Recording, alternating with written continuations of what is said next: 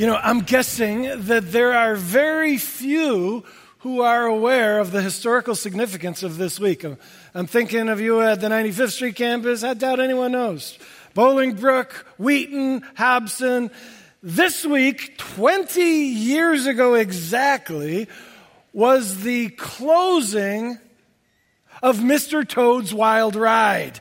Do you remember this glorious ride that was at Disney World? Man, I loved that as a kid. Some of us were so disappointed when they shut it down and took it off the planet. In fact, you know, some people actually flew down to Orlando to protest the closing of Mr. Toad's Wild Ride.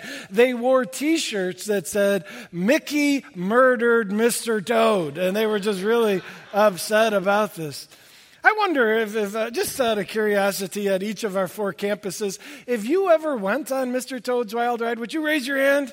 I know I'm not alone. Most of you did not, so I need to tell you about this ride. It freaked me out, first of all. My first time, I think I was like five years old. And it's called a wild ride because it's designed to make you think you're out of control. And it was very effective in my life. First of all, I got to drive. I couldn't believe my dad was going to let me drive. He said, Yeah, son, take the wheel. You know, and so I was the one sitting behind the wheel, you know, and as a five year old, I'm like ready to do this well. Well, the car takes off, and we went to like this farm, and there was a cow in front of me, and so I'm turning the wheel like crazy to no avail. Thankfully, at the very last minute, the, I just missed the cow. I just missed some sheep. I, I just missed some pigs. And then there was a, a barricade that said road closed and like boom, you know, I blew right through that despite my attempts to avoid it. Almost went into the river. Then there was another car with other tourists, you know, coming right at us. And I'm like, I'm sorry. You know, boom, cars just missed. Went into a, town where a police officer is like, stop, stop. And I'm trying. You know, I can't find the brake. And it was crazy. I went into a tunnel, and in that tunnel, sure enough, I hear the sound of an oncoming locomotive, and there's the headlight, and this train is hauling right at me. And I'm like, no! And I think the light just went right on my head. Anyways, as I burst out into the daylight, I'm not a real quick kid, but it started to dawn on me maybe that ride wasn't as out of control as I originally thought it was maybe Mr. Disney planned the whole thing. Maybe that ride was carefully orchestrated to have all those near misses. And in fact, it was designed to maximize pleasure and safety. Friends, I know, let me talk about life in our culture because it seems out of control, does it not? We look at this world and we're like, this is nuts. We've got hurricanes going on in North Carolina. We've got forest fires over in California. We've got terrorists who are killing people indiscriminately, nations who are at war, politicians who are going about things in ways that don't make us necessarily feel better about things. We've got our state of Illinois that is so upside down and in debt with no real plan to come out of it. We've got our immediate culture where morality, biblical morality, has been thrown out of the window and people are inventing their own morality according to what seems right to them. And it's so easy for us to just go, What is going on? How can anyone sleep at night? How can we have peace with the world swirling in this way that it is? How can we avoid panic attacks and anxiety that's out of control? Well, I'll tell you how. Could it be that things are not as out of control as they seem? Could it be that, like Mr. Toad's Wild Ride, this ride is like, this is nuts, but in fact, there is one who is in control? Friends, we need to study this doctrine that's called the sovereignty of God. Sovereignty. It's a big theological term. It simply means that God is in control. And if you're going to live in Babylon, you got to know that He's in control. When I say live in Babylon, maybe you weren't here last week, and so let me explain. We're studying the book of Daniel, actually, the first six chapters, one week in each chapter. It's a six week series. And Daniel and his friends, he's got three friends that we follow in this adventure. They are on Mr. Toad's Wild Ride.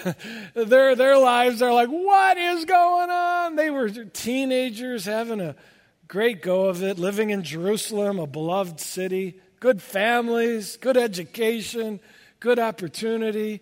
And then, boom, this huge, awful empire called Babylon. The Babylonian Empire swept in and conquered Jerusalem, killing many, sweeping them away as prisoners of war. They find themselves dragged to this distant land with a foreign language and a foreign culture and foreign religion and they're missing family and friends, going, What's going on? And then they find themselves caught up and asked to play a role in the government of this great empire. All a strategy on Nebuchadnezzar's part to use local or people of those conquered nations to rule those conquered nations. And, and so they're in government, and their boss is nuts. So Nebuchadnezzar, the king of Babylon, as we're going to see, cuckoo. I mean, he flips out regularly, as he will in this passage. And they are just like, oh, what's going on? Well, the way that they've learned to thrive in Babylon is in part to believe and cling to the sovereignty of God, that God is in control. And if we're going to thrive in Babylon, we must do the same. And so let's learn, shall we? And we're learning out of, well, second week, second chapter, Daniel chapter 2, and I want to start reading in verse 3. And Nebuchadnezzar said to them, now let me clarify Nebuchadnezzar is the king, the emperor. The them is these wise men, this group of advisors, sometimes called astrologers, magicians, enchanters, lots of titles. Daniel and his three friends are part of this group. They're the advisors of the, the king. Nebuchadnezzar said to them, I have had a dream that troubles me, and I want to know what it means. Well, then the astrologers answered the king, May the king live forever. Tell your servants the dream, and we will interpret it. Verse 5 The king replied to the astrologers, This is what I have firmly decided. If you do not tell me what my dream was and interpret it, I will have you cut into pieces and your houses turned into piles of rubble. See, he's crazy. You see what I'm talking about? Uh, they're like, uh, Excuse me, you want us to tell you what you dreamed? He's like, Yeah. And they're like, No, no, you, you tell us what you dreamed, and then we'll guess at the interpretation. You know, uh, Nebuchadnezzar is a smart guy in this. He's like, If you guys are really supposed to have this divine knowledge, well, let's test you and see. Let's call you out. Well, they balked and they screamed back at Nebuchadnezzar, That's impossible. There's no way. No king has ever asked this of his people. What you've asked is impossible. Well, that impossible thing didn't make the king very happy. Verse 12 This made the king so angry and furious that he ordered the execution of all the wise men of Babylon. And so the decree was issued to put the wise men to death. And men were sent to look for Daniel and his friends to put them to death. Now, so Daniel gets a knock at his door. Hey, how you doing? What are you here for? I'm here to kill you. What? And the guy's like, haven't you heard? Daniel's like, no, tell me. The king had a dream. He's asking the wise men, you know, can you tell me what the dream was and interpret? No one can, so we're going to kill you all. And then Daniel runs to the king and says, King, don't kill us yet. I'll do the very thing you've asked. I'll tell you what you dreamt and the interpretation. Just give me a little time. And the king's like, All right, you got a little time. We'll see you tomorrow. And so Daniel decides this is a good time for a prayer meeting. And so, verse 17 Daniel returned to his house and he explained the matter to his three friends, Hananiah, Mishael, and Azariah and he urged them to plead for mercy from the God of heaven. That's prayer. Concerning this mystery, so that he and his friends might not be executed. I have good reason to pray. Well, uh, they pray like crazy and then they go to bed and say, Well, I'll see you in the morning, maybe. you know? And now I want to read verse 19 through 21.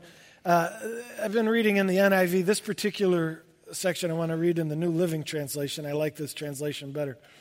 That night, the secret of this dream was revealed to Daniel in a vision. I don't know if Daniel was sleeping and he had a dream about Nebuchadnezzar's dream, or if he couldn't sleep and God just brought it in, a, in an awake vision. I'm not sure, but it doesn't matter. Then, in, in that morning, after he got the information, Daniel praised the God of heaven. He said, Praise the name of God forever and ever for he has all wisdom and power, and he controls the course of world events. And that's sovereignty, that last statement. God controls the course of world. God is sovereign. He's in control. Why is Daniel celebrating God's sovereignty having gained this knowledge? Well, we're about to find out as he interprets, tells the dream, and interprets the dream. It's all about God being in control. And so let's find out what happened. So he goes to the king Nebuchadnezzar in the morning and he says, Hey, Nebuchadnezzar. And Nebuchadnezzar says, Daniel, do you, do you know my dream? Do you have the interpretation? And look at how Daniel responds to that. Verse 27. Daniel replied, No wise man, enchanter, magician, or diviner can explain to the king the mystery he has asked about. But there is a God in heaven who reveals mysteries. And he has shown King Nebuchadnezzar what will happen in the future. What humility. I fear if I had been in Daniel's place and I had been asked, Well, can you tell me the dream and interpretation? I would have stepped up. I'm your man. I got this, huh? I told you I'd come through. I know what you dreamt. I would have, you know, Daniel is so humble and says, I can't. I can't. No person can. But there is a God who can. And Daniel strategically utilizes this moment to direct all glory to God, to help Nebuchadnezzar, this pagan king who knows nothing about God, learn something about a one true God of all knowledge and power. And he points Nebuchadnezzar to God and says, God has revealed what will happen. And then Daniel transitions into first telling him what he dreamt. So let me now read verse 31. Here's what happened. While you were dreaming, your majesty looked, and there before you stood a large statue, an enormous, dazzling statue, awesome in appearance. Can you imagine Nebuchadnezzar going, How did you know I dreamt about a statue?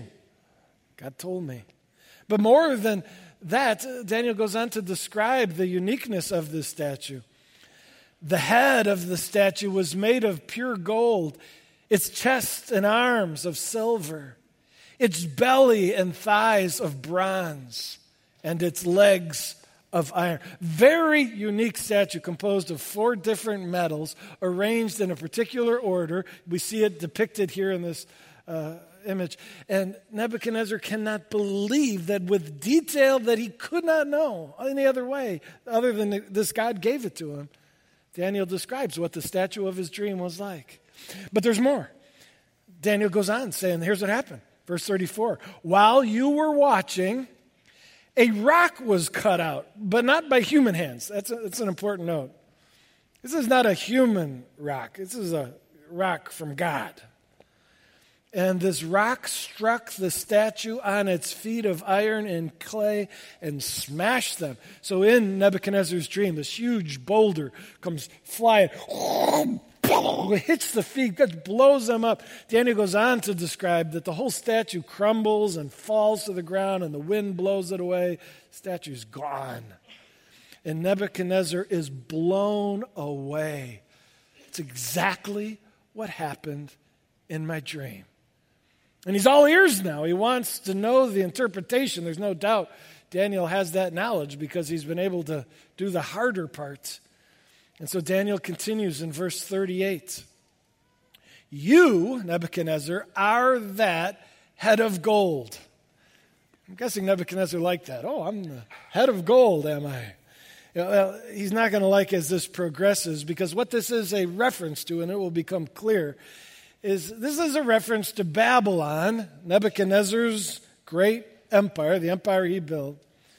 But what's going to happen, these metals are a progression of four empires that sequentially replaced the one before them. The reason this is going to be hard for Nebuchadnezzar is he probably thought, my empire is going to last forever. That's how narcissistic emperors are.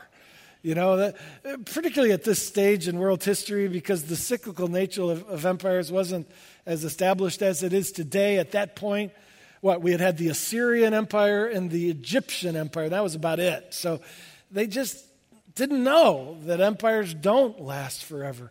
And he would have thought so. And he's about to find out, no, it's just going to last a little bit and it's all going to be destroyed. And I can imagine Nebuchadnezzar's shocked by that. Now, we tend to have the same, even though we have more history to back it up.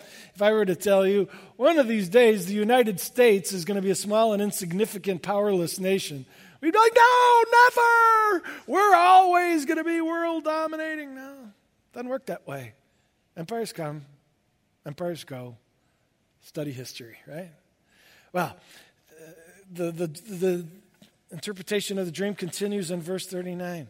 After you, Nebuchadnezzar, another kingdom will arise inferior to yours. This is a reference. Who conquered Babylon? What was the next kingdom? It was Persia, sometimes called the Medo Persian Empire.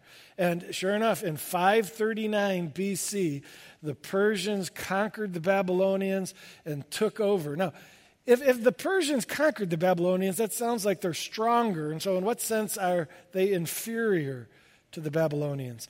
I think the answer is in what sense is silver inferior to gold? Silver is actually stronger than gold but it's not as luxurious, not as opulent. And that is what Babylon was known for. The opulence of Babylon. Maybe you've heard of the great hanging gardens of Babylon, one of the wonders of the world. Nobody could touch Babylon and its luxurious architectural prominence. And sure enough, Persia was not as great in that regard. So Persia's around for a while, but then look at verse 39 continues. Next, a third kingdom, one of bronze, will rule over the whole earth. Friends, uh, this is Greece. Have you studied uh, your history? Greece conquered Persia in 331 BC. I married a Greek, and so Jen's like, yes, this is it, you know. And so it was Alexander the Great who came from Greece and he embarked on a world conquest campaign. And the geographic scope of Alexander's campaign is mind boggling. He started in Macedonia, northern Greece, and he went east as far as India, as far north as the Caspian Sea, as far south as Egypt. And people were amazed then, as they are today, that this guy led the conquering of the whole known earth. And sure enough, Daniel, centuries before it happened, predicted that this third kingdom of bronze would be known for ruling over such a vast geographic terrain. That's how it happened. Well, uh, what's next? Well, verse 40 says, finally, there will be a fourth kingdom, strong as iron. And this is a reference to Rome. We know that in 146 BC, Rome conquered Greece and became the next sequential empire. And the strength of Rome was monumental. Uh, interestingly, part of their military strength was because of their strategic use of iron. In fact, this is right around the time that the Bronze Age transitions to the Iron Age because uh, Rome knew how to take iron, make steel, and the steel weaponry was so strong and hard. And, and sure enough, before it happened, Daniel says, through the interpretation of the dream, we're about to see four empires proceed sequentially that will be amazing, increasingly strong. And then there's more. He now talks about a fifth empire, that, that rock symbolizes another kingdom. Verse 44 The God of heaven will set up a kingdom. Remember, this rock was not cut out by human hands, but this is a God rock. Sure enough, this is a God kingdom. God will set up a kingdom that will never be destroyed, nor will it be left to another people. It will crush all those kingdoms and bring them to an end, but it will itself endure forever. This is the meaning of the vision of the rock. All right, so let me highlight some words in this. Uh, what, what about this kingdom? It's a kingdom set up by God, God's kingdom. It will be superior to all earthly kingdoms, crushing them. It will endure forever. You say, I thought you said that kingdoms, empires don't last forever. It's cyclical. Uh, except this is the one exception to that. This is a kingdom of another sort that is eternal of nature. And it is symbolized by the rock. Some of you are like, I think I know what that's a reference to. Yes, that is Jesus Christ was called the rock the builders rejected. And Christ came announcing the kingdom of God. Behold, if you study the Gospels, it's the language Jesus used continually. I am here to usher in a new kingdom, a different sort of kingdom, a kingdom belonging to God. And God's kingdom is different. It's not marked out by geographic territory, but it expands across the whole earth. And the citizens are all those who have been reconciled to God through Christ.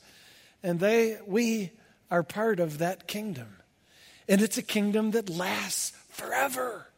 And when does it come? Sure enough, just like in this dream, it comes during that fourth kingdom, the kingdom of Rome. During the Roman Empire is the arrival of the rock this eternal kingdom. Wow!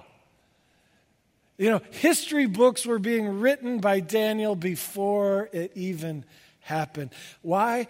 Demonstrating that God knows more than God knows. God is in control, God is behind the scenes, God is making it happen. Wow. And this is beautiful news to Daniel, at least. Remember what he said? Uh, let me read again. I'm, I'm going back in time as we progress to the next slide. 21. When he woke up from the, having the dream where he discovered the dream and its interpretation, now these words are making more sense. Daniel, praise the name of God forever and ever, for he has all wisdom and power and he controls the course of world events. Now we understand that dream was, in fact, I would go so far as to say the dream wasn't for Nebuchadnezzar at all, maybe a little bit. The dream was for Daniel and for us. God was wanting to convey that when things seem craziest, when Israel has fallen and Babylon seems like it's in charge forever, God says, Let me tell you how it's going on. Babylon, I'm letting them, I'm giving them dominion for a season. And then I'll replace them with Persia, and then I'll replace them with Greece, and then I'll replace them with Rome, and then I will bring my kingdom of another sort that will last forever. God is demonstrating to Daniel that God's in control of world events, and Daniel's realizing God's in control of my personal life. His sovereignty is displayed in the day to day. Last night I went to bed thinking I might die. Today I see, oh no, God's in control. It's going to be okay. Friends, Daniel found so much pleasure and joy in the sovereignty of God. Do you? Does this doctrine change your life? should. Now, some of you are like, I want to celebrate that God's in control and go, I'm all good, but I see bad things happen to the world and to me. If God's in control, what's going on here? How do I explain evil if God's in control? How do I explain suffering? Okay, admittedly, the implication or the application of God's sovereignty is complex. God chooses a beautiful, complex way of exercising his sovereignty. In fact, I think the complexity is alluded to in the word wisdom here. Let's, let's highlight that. Daniel, seeing what God's doing, is celebrating God's wisdom. Now, the power I get, because you need power to be sovereign, to be in control. But do you need great wisdom to be in control? When you do it God's way, you better be smart because God says, I'm going to be sovereign. Check this out God says. But I'm also going to sovereignly choose to give free will to human beings. And God says, I'm going to ask those human beings to bear the consequences of their good and bad decisions. And you say, wait a minute, if you give humanity free will and they're going to have to bear the consequences, isn't that going to send everything out of control? God says, I understand why you may think that, but I am so smart. I am going to work in and around the free will decisions of humanity, still turning and guiding history in this world to my end like a master chess player who anticipates the move of the opponent and actually utilizes the moves of the opponent to accomplish his end and can guarantee I'm going to win. So God says, the way I exercise sovereignty is allowing people to make choices, but I work with their choices. I anticipate their choices and I plan with brilliant wisdom. And God says, I win. Watch and all who are on my side will win, and I will guide history, even while entrusting freedom to people. Now, the complex way that God does this results in us needing some clarity on how this affects our lives. And so, what I'd like to do now is to provide what I call sovereignty principles. And I love uh, these sovereignty principles, I cling to them and I think if you do as well, they will bring you peace even in Babylon. The first principle I call is the hedge of protection. I call it that because the Bible calls it that. In Job 110, maybe you're aware of this. Satan in this passage is having a debate with God, and Satan's like, Man, I want to crush Job, but I can't. I can't get to him. Satan says, because you've got, you, God, have got a hedge of protection around him. And it's pointing to the fact that God protects his own. The Bible talks about guardian angels, about many bad things, consequences of, of rebellion. Don't get our way because God protects us. Friends, uh, all bad stuff is not God's doing. All bad stuff is a result of our sin and rebellion from Him. Even natural disasters like hurricanes, ultimately, it's, it's about us turning away from God. God said, Listen, uh, I'm kind of here and you're going to want me here. And humanity said, No, go away, God. And God says, You know, you're going to, the earth is going to groan. Nature is going to be out of control, at least partially, because of your rebellion. And that's what we see. But God doesn't let it all get to us. He only lets some of it through the hedge. If any hardship gets into your life, it is because God has decided in his infinite love and wisdom that this is a hardship he's going to let through. Uh, and friends, that's greatly encouraging. You say, No, I wish the hedge was like, no, perfect life, no problems coming my way. Uh, we'll get that in heaven, but we are, we're not there yet. But we do thank God for the hedge that shields us from so much. Now, regarding the hard things that do get through, that brings us to the next sovereignty principle, which is never too much gets through. I love this passage in 1 Corinthians 10:13 where God promises that we will never be asked to face more testing than we can bear. God says, I will limit the amount of chaos that enters your life to what, with my help, you bear. Now, you may argue with God on this point too and say, Lord, you've let you brought in, you've let in too much. I can't handle this. And God's like, ah, that's not true, actually. I'd never do that. With my help, I know you can handle this. But God promises that we'll never have to face more than we can bear. He will sovereignly limit the exposure to the harsh edge of reality that we have to endure.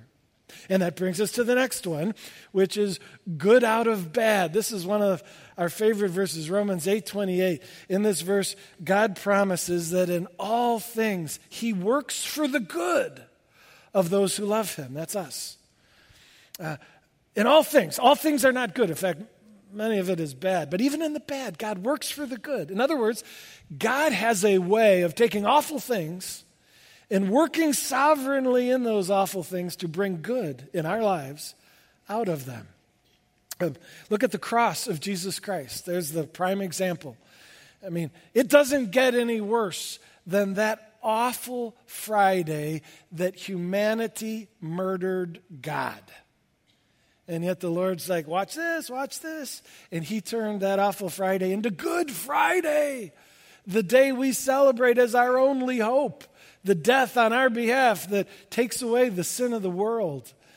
God took bad, made it good. Or think of the death of all the disciples.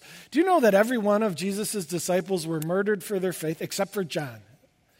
And we think of that as what, you know, can you imagine had you lived then? All of our leaders are being killed. It's out of control. And God goes, Romans 8:28, watch this. One of the early historians said that the martyrdom of the apostles became the seed of the church. In other words, God took the inspiring example of these men willing to give all for Christ, and the remaining Christians were inspired and rose up in strength and passion, and the church thrived because of the bad. And you could probably find examples in your own life of God taking bad stuff and creatively using it in your life to bring about good. It's one of the brilliant sovereignty principles. God brings good out of bad.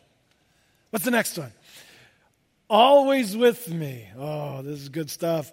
Psalm 23, verse 4, King David reminds us even though I walk through the valley of the shadow of death, I will fear no evil. Why? For you are with me. My shepherd is by my side. Friends, God says, I'm going to let through some stuff, never too much. The hard stuff, I will bring good out of it. But the best thing, God says, is I would never ask you to face it alone. God promises in tangible experience, we will recognize the companionship of God as we walk through those difficult seasons. God says, It'll be me by your side, whispering encouragement and promising strength, showering love. And those days of journeying through hardship are utterly transformed because God is there. It's how God sovereignly gets in the mix. And one last one that I like to call just in time. This points to this tendency of God to save the day in the nick of time. God, uh, well, let me just remind you of Lamentations 326, 326, and where God says, Wait patiently for the Lord's rescue. This is one of the ways God tests, develops our faith is we, we cry out and we're like, Lord, help, Lord, help. And in the nick of time, so often, God comes to the aid. We would like for God to pour all the resources and strength we need to face any potential obstacle. And God doesn't work that way. He goes, I ain't giving you the resources, the strength until you face that obstacle. God doesn't give dying grace to living men, He gives dying grace to dying men. You may say, I could never face cancer. You're right. Today you couldn't face cancer. But if God chooses to let cancer through the hedge of protection to you someday, you will be able to then, as He provides the strength you need in the hour of need. That's how God rolls. Sovereignty principles. And let's take a look at Daniel's life. Is uh, these going on in this story in Daniel? I think they are. What about the hedge of protection? Yeah, if I'm not mistaken, the Nebuchadnezzar, the mightiest man in the whole world, had ordered Daniel's execution. And God said, Nah, not today. And God provided a rescue and protection that never reached Daniel. How about never too much? You may argue, Daniel experienced too much for a young teenager to go through all of that. God, you're letting him endure too much. And God would say, No, actually not. God says, Take a look at Daniel. He, with me, he's stronger than you think. And sure enough, turns out Daniel rises up and can handle, with God's help, what God allows. What about this? Good out of bad. Is, is there any good that comes out of this horrific situation?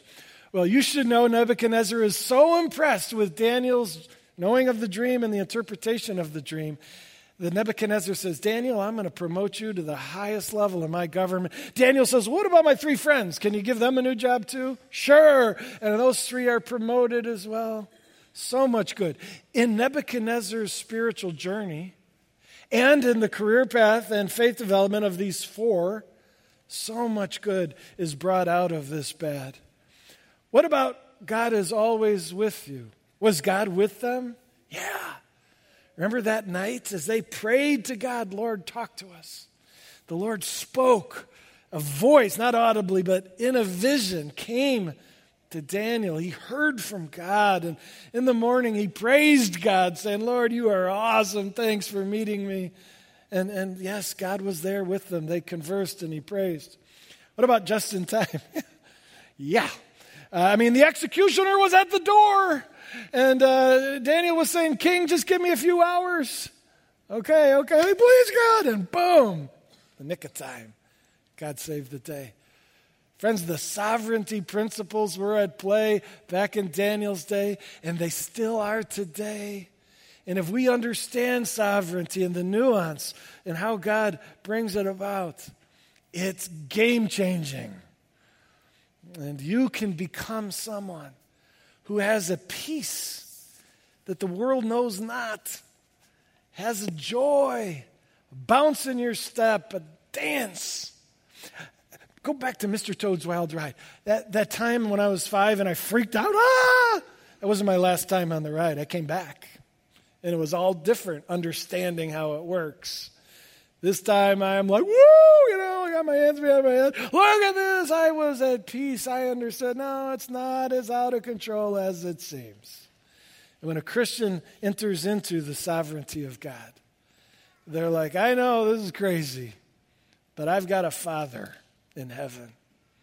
And he's by my side. And though it seems nuts, I've read the book, and he is in control. And I trust his wisdom and his love and his power. He's got me. It's good. Let me pray for us. Lord, this world's crazy, crazy seems to be spinning wildly. And yet it's always been that way. And yet you've always been in control. We see it in the dream, we see it in the book. God, would you make us a people who don't just know about sovereignty theoretically, but people who live clinging to your sovereignty, who trust you implicitly. God, bring us joy even in chaos. Bring us laughter and dancing and song and peace and sleep and genuine smiles as we rest in your divine sovereignty. We pray this in Jesus' name. Amen.